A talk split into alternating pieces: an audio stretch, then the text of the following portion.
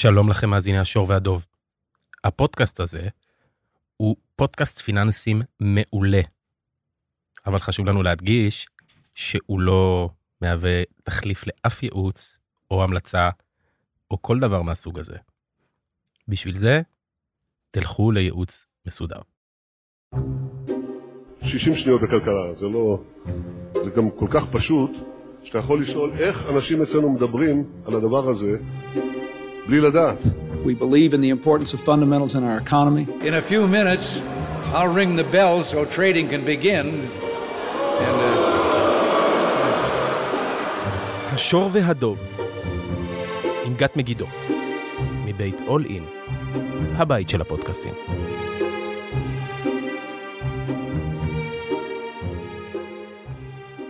שלום לכולם, למאזינים ולמאזינות של השור והדוב, פודקאסט שוק ההון אה, פיננסים וכלכלה. אני גת מגידו, היום אה, שותפה ומנכ"לית אה, של בית ההשקעות פיננסה קפיטל. בעברי הייתי מנהלת ההשקעות הראשית של בית ההשקעות פסגות, ואנחנו בפרק 31.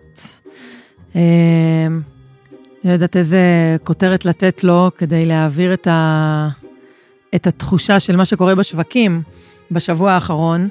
כמעט באתי לפה ביום שישי כדי uh, להקליט, אבל בסוף החלטנו שנעשה את זה היום, יום ראשון. Uh, אני דיברתי לא מעט פעמים, קודם כל, למי שלא ברור, אני מדברת על uh, החלטת הפד ועל המהלך שהשווקים יצאו אליו uh, לאחר ההודעה ושיחת ה, uh, מסיבת העיתונאים והמסרים של הפד, ש... כשמסתכלים על התגובה של השוק, אז אפשר להגיד הפליק פלק של הפד, לתת לזה כל מיני uh, נרטיבים. אני דיברתי לא מעט פעמים אה, על, אה, על הפד ועל החשיבות של ההתנהלות והמעקב אחרי מה הפדרל ריזרב עושה, הבנק המרכזי של ארה"ב, וגם בנקים מרכזיים באופן כללי, הוא פשוט המוביל מביניהם. והנרטיב של השנה וחצי האחרונות היה של מדיניות מרסנת. פד ניצי, אינפלציה גבוהה ודביקה שצריך לטפל בה, וחודשים ארוכים שהנתונים הכלכליים היו פשוט חזקים מדי. והפד המשיך להיות uh, במדיניות הנץ שלו, ולא, ולו מתוך החשש שאם הוא, הוא ישחרר מהמסר הזה, אז התנאים הפיננסיים והתנאים למתן אשראי, שהוא עבד כל כך קשה כדי להקשיח, בבת אחת התרככו, וראינו את זה פה ושם uh, במהלך השנה האחרונה, על כל מיני אמירות uh, של הפד שמייצרות בעצמן תנודתיות. אולי אני אתייחס לזה קצת בהמשך. אז כמובן שכל המאמץ הזה להקשיח את התנאים הפיננסיים, נועד כדי לקרר את הכלכלה, כדי, ובצורה הזו גם לקרר את האינפלציה, שהיא בעצם הייתה המטרה. אני רגע פותחת סוגריים למי שרוצה לשמוע איך הכל התחיל, אה, ולקבל את הסיפור המלא אם חסר לו, אז מוזמן אה, לדלג לפרק 1 ופרק 2 אה, שעשינו על תולדות הכסף, ולמי שרוצה את, גר, את גרסת הקצה, בלי כל האירועים מא' עד ת', אז אני אגיד בקצרה שהיה לנו את משבר הקוביד.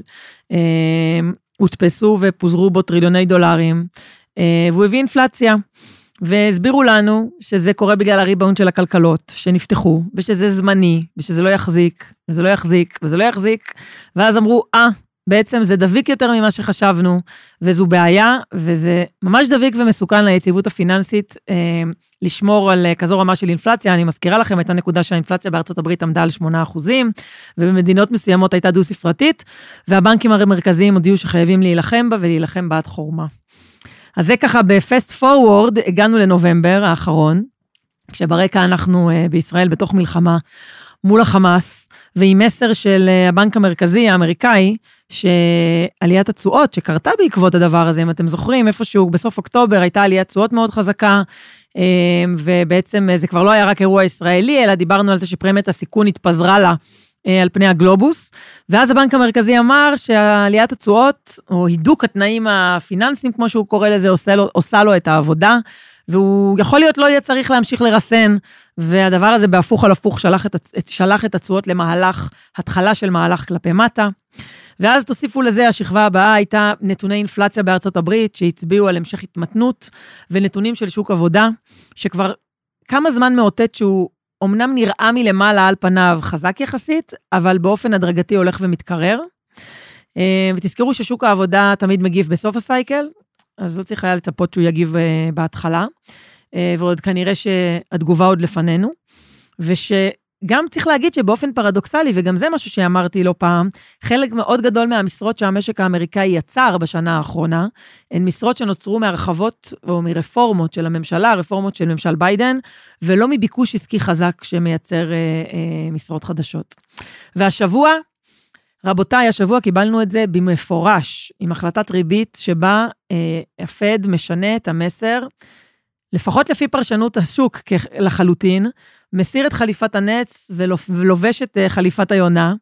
אה, בעצם אה, בהחלטה הייתה מורכבת מכמה דברים. דבר ראשון, הודיעו שלא יהיו יותר העלאות ריבית, אבל צריך להגיד שבזה לא היה שום דבר חדש, כי אף אחד לא ציפה שהם ימשיכו לדבר על העלאות ריבית. איפה היה המידע החדש?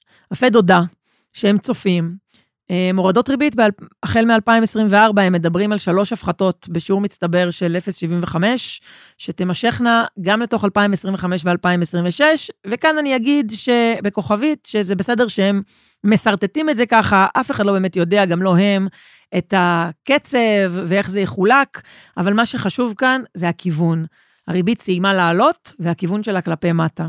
ואחרי שמסתכלים איך השווקים הגיבו לדבר הזה, מסקנה היא אחת, מסקנה שכולנו כנראה הסקנו כבר מזמן, ריבית זה הכל, והכל זה ריבית בשוק ההון. אז הסברתי את זה בכך שבחודש האחרון היו נתונים כלכליים שהצביעו על התקררות של האינפלציה, אה, ואיתם גם נתונים שמעידים על התקררות בשוק העבודה. אז צריך רק להבין, זה לא שהנתונים ממש חלשים כבר עכשיו, במיוחד שלשיטתו של הפד, היו המון המון מסרים על זה שאנחנו רוצים לבוא, להגיע לאינפלציה של 2% ולא נעצור לפני זה, ועובדה שאנחנו לא שם ועוצרים. מה שקורה זה שקודם כל פשוט שינו את דעתם או שינו את המסרים, אבל כן צריך להבין שהמגמה, והם מסתכלים על המגמה, המגמה מצביעה על זה שהולכת לפנינו להיות, הולך להיות המשך של האטה, ואינדיקטורים מסוימים כבר עכשיו מאותתים על האטה אמיתית. אם תיקחו את התנאים הפיננסיים המאוד מהודקים, את תנאי האשראי שמצביעים על ריסון משמעותי, וזה דברים שמשפיעים בלגינג. זאת אומרת, הם קורים עכשיו, ומשפיעים על החברות אה, אה, באופן מדורג. אמ, אז השוק כבר התחיל מהלך של ירידת תשואות בנובמבר עם פרסום אותם נתוני אינפלציה ואותם נתונים משוק העבודה, אבל מסתבר בדיעבד שזה היה רק החימום. עכשיו, יש פה בחודשים האחרונים, ודיברתי על זה לאחרונה, תנודתיות מאוד גדולה בשוק החוב. אם תחשבו על זה רגע, באוקטובר, תשואת אג"ח ממשלת ארה"ב, אה, העשר שנים חצה לרגע קל את החמישה אחוז, גם השלושים שנה היה מעל זה, ועברנו משוק חוב שלא מאמין לפד שהוא ישאיר את הריבית גבוה. זוכרים את המסר? higher for longer.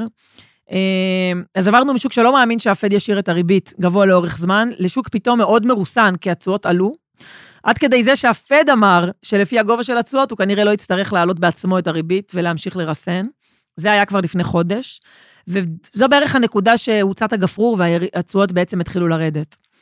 וזה מתחבר, דרך אגב, למה שאמרתי ממש לפני כמה דקות, על זה שבמובן מסוים הפד מייצר תנודתיות בשוק, בדיעבד, בכל האמירות האלה שלו.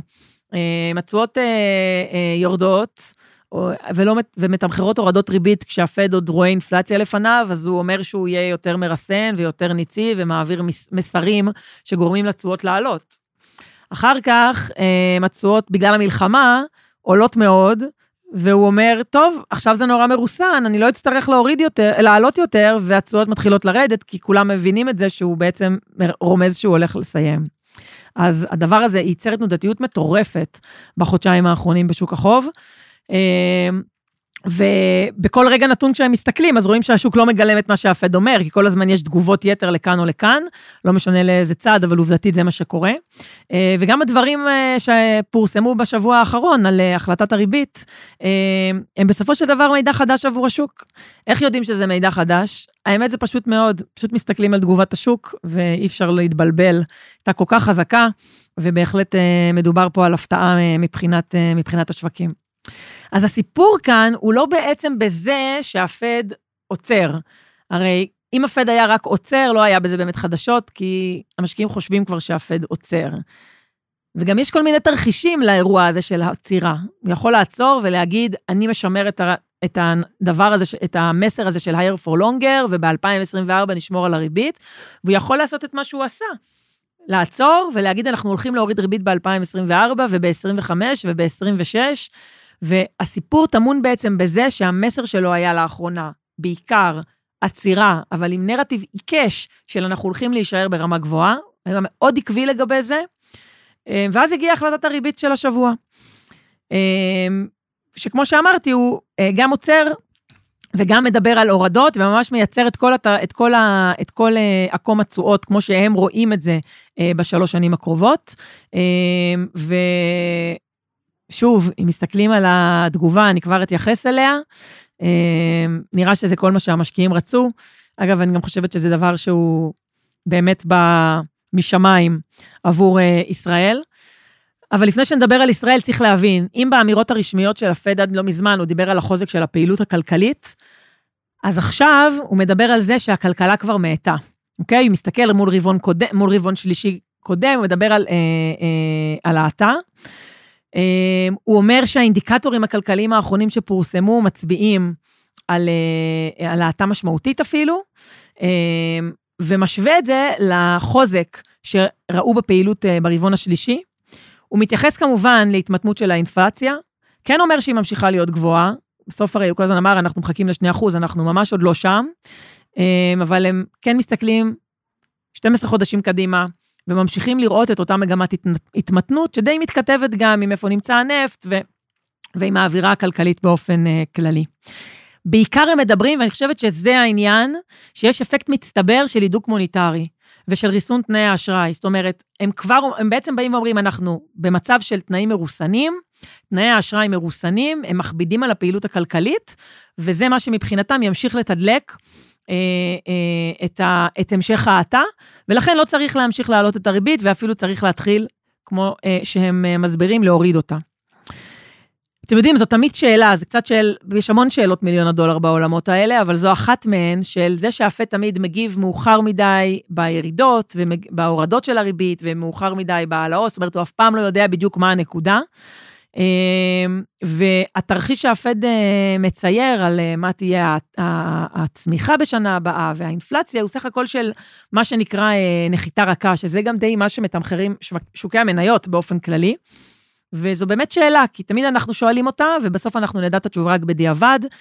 אמ, התרחישים שהם אינם נחיתה קלה, רכה, זה או צמיחה מאוד חזקה, שאם היא תקרה, היא תביא אינפלציה ותחזיר אותנו שוב למדיניות מרסנת, או האטה הרבה יותר חזקה ממה שמצפים, זאת אומרת, נחיתה לא רכה, אמ, שזה אה, יכול להתבטא גם במיתון. אמ, צריך להגיד, לצד המסרים המאוד יוניים, כחלק מהטקס, הפד לא מוריד מהשולחן את האפשרות להידוק נוסף, הוא כן אומר um, שאם יחזרו תנאים שיצדיקו את זה, אם זה אינפלציה שתשוב לעלות, um, אז uh, הם כן יחזירו לשולחן את העלאות הריבית, אבל זו אמירה שהיא נחלשה ביחס לאיך שהם אמרו אותה בעבר. אתם יודעים, תמיד ה, uh, בשוק מסתכלים על הניסוחים, איזה מילים נכנסו, איזה מילים יצאו. אז הפעם המסר היה, אנחנו נמשיך לעקוב, ואם יהיה צריך אנחנו נרסן, אבל בסופו של דבר, המסר בשורה התחתונה היה מאוד חד משמעי, אה, שהריבית סיימה לעלות, והכיוון שלה הוא חד משמעי דרומה. אז כמו שאמרתי, הפד גם עדכן את תחזיות הצמיחה והאינפלציה שלו לשנה הבאה, כלפי מטה, לתרחיש שבעיניי עונה על הציפייה של נחיתה רכה.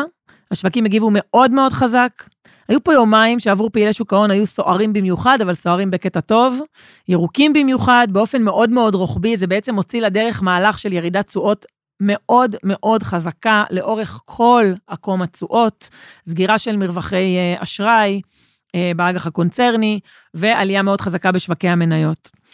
אגב, בכוכבי, תחשבו על זה, נפתחה בארצות הברית שנת בחירות, והקדנציה של ביידן, יש לומר, סבלה ממהלך העלאות הריבית ומהריסון הכלכלי, ותחשבו על החוב האמריקאי, על רמת התשואות הגבוהה שהייתה, כמה היא הכבידה על, אה, על החוב האמריקאי, והכבידה גם על דירוג האשראי, שלאחרונה ירד, אה, והיו שהטילו ספק אם הפד יפעל באגרסיביות עם הריבית כלפי מטה בשנת בחירות, אה, כי זה חושף אותו לביקורת פוליטית, שלכאורה עוזר אה, למועמד המכהן, אבל הנה, אנחנו רואים שזה קרה בכל מקרה.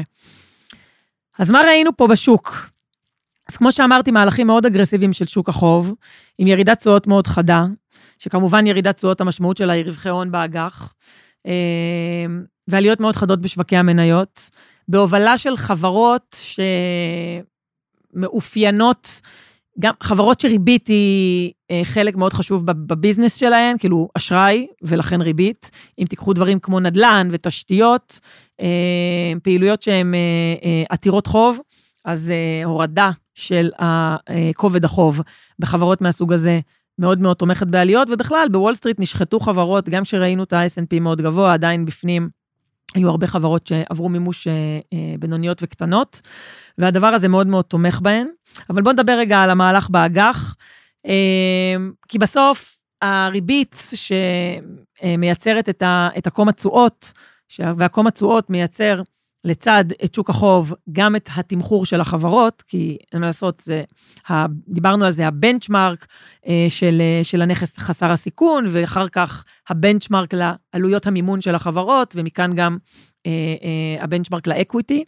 אז התגובה הראשונה והחזקה מגיעה באמת, אמרנו, מחברות, גם אגב בצד החוב, חברות שיש להן חוב גדול, אז גם בצד החוב, שיכול להיות שנסחרו בתשואות גבוהות כתוצאה מזה, נהנו מירידת, אה, מירידת תשואות. אה, ה-TLT, שזו קרן סל של אג"ח ממשלת ארה"ב, לתת אותה סתם כדוגמה, ל-20 שנה, אג"ח ממשלת ארה"ב ל-20 שנה, עלתה בחודש האחרון 12 אחוז. אג"חים ארוכות בארצות הברית הממשלתיות, אז כבר נגעתי במספרים האלה, אבל אני אגיד אותם כאן לצורך הסדר. אג"ח ממשלת ארצות הברית ל-30 שנה נסחרה בשיא בסוף אוקטובר אה, בתשואה של 5.1 אחוז. העשר שנים חצתה גם היא את החמישה אחוז לכמה רגעים קלים, אי שם בימים האלה שפרמיית הסיכון בעולם מאוד מאוד עלתה. היום, אג"ח ממשלת ארה"ב ל-30 שנה נסחר ב-4 אחוזים, והעשר שנים נסחר קצת פחות מזה ב-3.9 אחוז, זאת אומרת, העקום גם יחסית אה, אה, אה, אה, שטוח. ותעשו את המתמטיקה בעצמכם, כמה כסף היה אפשר לעשות פה מהירידה הזו של האחוז בתשואה על uh, משך חיים uh, לפדיון ארוך כל כך, של עשר שנים ושלושים שנה. במהלך השנה דיברנו על כך שהעליות ב-S&P מתודלקות על ידי השבע החברות הגדולות, אז באמת לקחתי ככה רנדומלית חודש אחורה. ה-S&P 500 עלה 4.4 אחוזים, פייסבוק עלתה 0.6, אינווידיה עומדת על 0, אפל עלתה 5 אחוזים, גוגל ירדה 2 אחוזים, מייקרוסופט עם עלייה קלה של 0.3. אז אתם מבינים מזה שמי שהוביל את העליות בחודש האחרון, אה, ובוודאי בשבוע האחרון, הן כל שאר החברות, אם נכליל לרגע, שהן לא ה Big 7 או ה Big Tech. אה, רגע, שכחתי גם את אמזון, אז בואו נסתכל שנייה ונראה. אמזון עשתה בחודש האחרון, אה, טו טו טו, עלתה 4.7 אחוזים. אגב, עוד דרך מעולה לראות את זה, זה כמה עשה ה-S&P משקלות שווים. ה-S&P במשקלות שווים עלה אה, 8 יש מדד כזה שבעצם לוקח את כל, ה- כל ה-500 חברות ב-S&P, ופשוט נותן לכולן משקל שווה, לקטנה ביותר ולגדולה ביותר, ואז בעצם ה, אה, התוצאות של החברות המאוד גדולות, שהיום הן אחוז מאוד גדול מהמדד ומשפיעות מאוד על הביצועים, אה, בעצם אה, מונמכות, והחברות הקטנות מקבלות משקל עודף בהרבה מהמשקל האמיתי שלהן. אז אה, כמו שאתם רואים, עשה כמעט כפול מה-S&P הרגיל. מדד הראסל 2000, שזה מדד החברות הקטנות בארצות הברית, עלה ב-10% בחודש האחרון. ואגב, מתחילת השנה המדד עלה 13%, שזה מחצית ממה שעלה ה-S&P, זאת אומרת, הוא עדיין בפיגור מאוד גדול. וגם אם תסתכלו על הראסל, על בחמש שנים האחרונות, אתם תראו שהוא עלה 40 אחוז, כשה-S&P עלה 80 אחוז.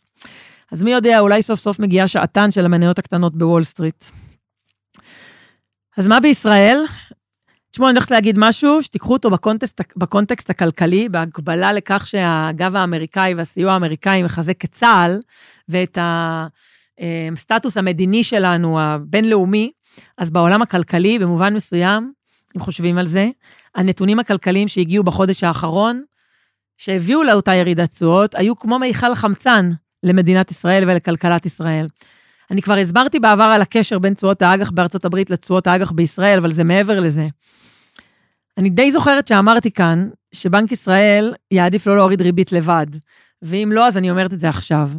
זה לא נוח עבור בנק ישראל להוריד ריבית בעולם שלא מוריד ריבית, כשכלכלות מערביות אחרות לא מורידות ריבית. בוודאי לא נוח כששאר העולם אה, מרוסן. בנק ישראל בהחלט בהחלט מעדיף לא להיות ראשון. אה, הבעיה היא שעל פניו יכול להיות שהמלחמה עלולה להוביל אותו לשם כבר בתחילת 2024.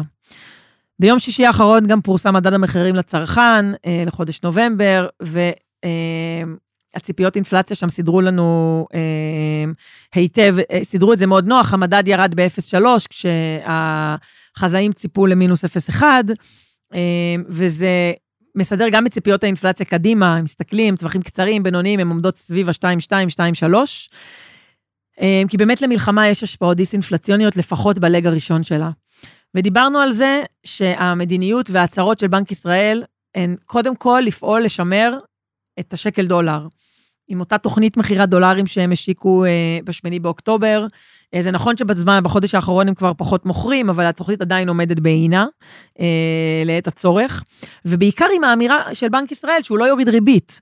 אה, והוא לא יביא לפיחות חזק בשקל, בזה שהוא מוריד לבד, כשהשקל לא יציב. כי אין מה לעשות, ישראל לא חיה בוואקום כלכלי ולא בוואקום מוניטרי. ולכן, הנתונים האלה באמת באו לנו משמיים. תארו לכם מצב עולם מקביל, שבו האינפלציה בארצות הברית לא מתקררת, ויוצאים דווקא בנובמבר נתונים אה, בעייתיים, והציפיות עולות במקום לרדת. אה, למשל, לא יודעת, אם הנפט היה מזנק אגב המלחמה, או עלייה בפרמיית הסיכון הגיאופוליטית, אה, אתם יכולים להדביק לזה כל אה, סיבה וסיפור שתרצו. אה, ולכן האירוע הזה, שהוא לא אירוע מקומי, הוא אירוע אמריקאי, הוא מצוין לכלכלה הישראלית, הוא דוחף גם כאן את התשואות למטה, ובעיקר כי הוא יאפשר לבנק ישראל אה, להוריד ריבית, פחות או יותר עם הפד, ואם זה עוד לא ברור, אז גם הדולר ממשיך לצנוח, מסיבות אמריקאיות, אה, מול השקל ומול הסל, לתוך הנתונים הללו. זו המשמעות של האמירות של הפד שנגמרו העלאות הריבית, אה, ופרסום רצף הפחתות צפויות. זה מחליש את הדולר ומוריד לחץ מהפיחות של השקל, שבנק ישראל מאוד חושש ממנו. אז אם בישראל עסקינן, דיברתי על המדד של יום שישי, נגיד עליו מילה. אה, בסך הכל זה עוד חודש בעייתי למדידה. החזאים צפו אה, ירידה של 0.1, בפועל המדד ירד 0.3. ההפתעה מגיעה בעיקר, ואני חושבת שזה מעניין וחשוב, משירותי, אה, ירידה בש, בעלות של שירותי דיור, וירידה של מחירים בנסיעות לחו"ל. אז דווקא ירידת מחירים בנסיעות לחו"ל זה... מין סעיף כזה שלא היו בטוחים בכלל שימדדו אותו בנובמבר, וזה מאוד סביר שהוא אה, יורד. אבל הדיור, אנחנו רואים פה איזושהי מגמה של ירידה, אה, והיא בהחלט יכולה ללוות אותנו גם לתוך 2024 ולהיות חלק מ... מההתקררות של האינפלציה. האינפלציה שנה אחורה בישראל עומדת כרגע על 3.3, 12 חודשים אחורה, אה, לעומת 3.7 בחודש הקודם, אז גם כאן אנחנו כבר רואים לא משנה שכל הזמן אני אומרת לכם שמה שמשנה זה הציפיות 12 חודשים קדימה, אבל גם כשמסתכלים אחורה וכבר רואים את זה מתכנס, מתחיל להתקרב לאזור השלושה אחוז, זה בהחלט אה, אה, מראה את, אה, את שינוי המגמה. אה, וסך הכל הציפיות בתוך כל ה... בתוך, לאורך כל העקומן בתוך, ה, בתוך הטווח מתחת לשלושה אחוז, אה, ובסך הכל באמת סביר לצפות שההשפעות של המלחמה שהן מדכאות צריכה ומדכאות השקעה אינדיפלציוניות. יכול להיות שבהמשך הן יהפכו להיות אינפלציוניות, אבל אנחנו כרגע ממש לא שם. אה, וזה בהחלט עוד דבר שסוגר את המעגל ויתמוך בהורדת ריבית אה, בישראל, ומאוד מאוד מקל על בנק ישראל אה, כבר במהלך הרבעון הראשון של שנת 2024, ועכשיו זה כבר, זה כבר ניואנסים. אנחנו לא נתקטנן אם בנק ישראל יוריד ראשון והפד אחריו, אחרי שהפד כבר נתן את התוואי והצהיר על הדרך, והכיוון מאוד מאוד ברור. וגם ברמת השוק הישראלי, אז אותו מהלך אגרסיבי שתיארתי קודם, אה, בשוק האמריקאי, ראינו אותו היטב אה, בבורסה המקומית. אחרי הריבאונד של נובמבר, גם החודש אה, עבר קצת יותר ממחצית מהחודש, המשך של ירידת תשואות, זינוק חד של שווקי המניות על רקע ההבנה של כל מה שתיארתי פה. אמ, קצת מספרים לסבר את האוזן, מדד תל אביב 125 בחודש האחרון עלה 7 אחוז, תל אביב נדל"ן עלה 15, 15 אחוז בחודש האחרון, מדד הבנקים עלה 3 אחוזים, ותל אביב 90 עלה 8 אחוזים. כמובן שגם התשואות בארץ ירדו ומרווחי האשראי הצטמצמו עד מאוד. אנחנו מתקרבים אה, בצעדי ענק לקראת סוף שנת 2023. מדד ה-S&P קרוב לשיא, נסחר במכפיל רווח של סביב 22. בזמנים כאלה, תמיד טוב להסתכל מה אמרו החזאים בסוף שנה שעברה על השנה הזו. אני אגיד פה משהו בסגנון המלך הוא עירום. אני חושבת שיש המון חשיבות לניתוחי מאקרו, בוודאי בשוק החוב, בוודאי בניתוח ענפי, אמ, כי אשראי הוא חלק מניהול של כמעט כל חברה, וזה תמיד ישתרשר לתמחור המניות, וזה תמיד ישתרשר לאלטרנטיבה. ו... ובאמת צריך להבין, אפילו רק מהסיבה הפשוטה של השוואה בין אלטרנטיבות, של מה מקבל נכס חסר סיכון ומה נותן, מה התשואה הגלומה בנכס עם סיכון נמוך, בינוני, גבוה, הדבר הזה חייב להיות אה, אה, אה, מסונכרן. אבל, וזה אבל גדול, לתת הערכות איפה נסיים את 2024, לא תשמעו ממני, בעיניי זה לעסוק בעתידנות, ואני איני, איני עתידנית. אני כן מקדישה, בדומה לעמיתי למקצוע, את דצמבר, כדי לחשוב מה יהיה ב-2024, איך נכון uh, להתחיל את השנה.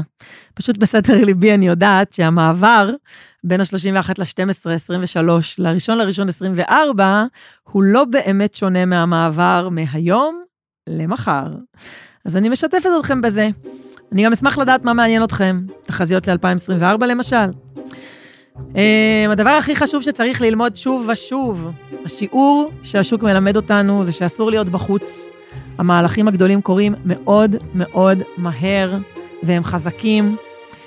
יש מחקר שלא ראיתי עדכון שלו כבר הרבה שנים. Um,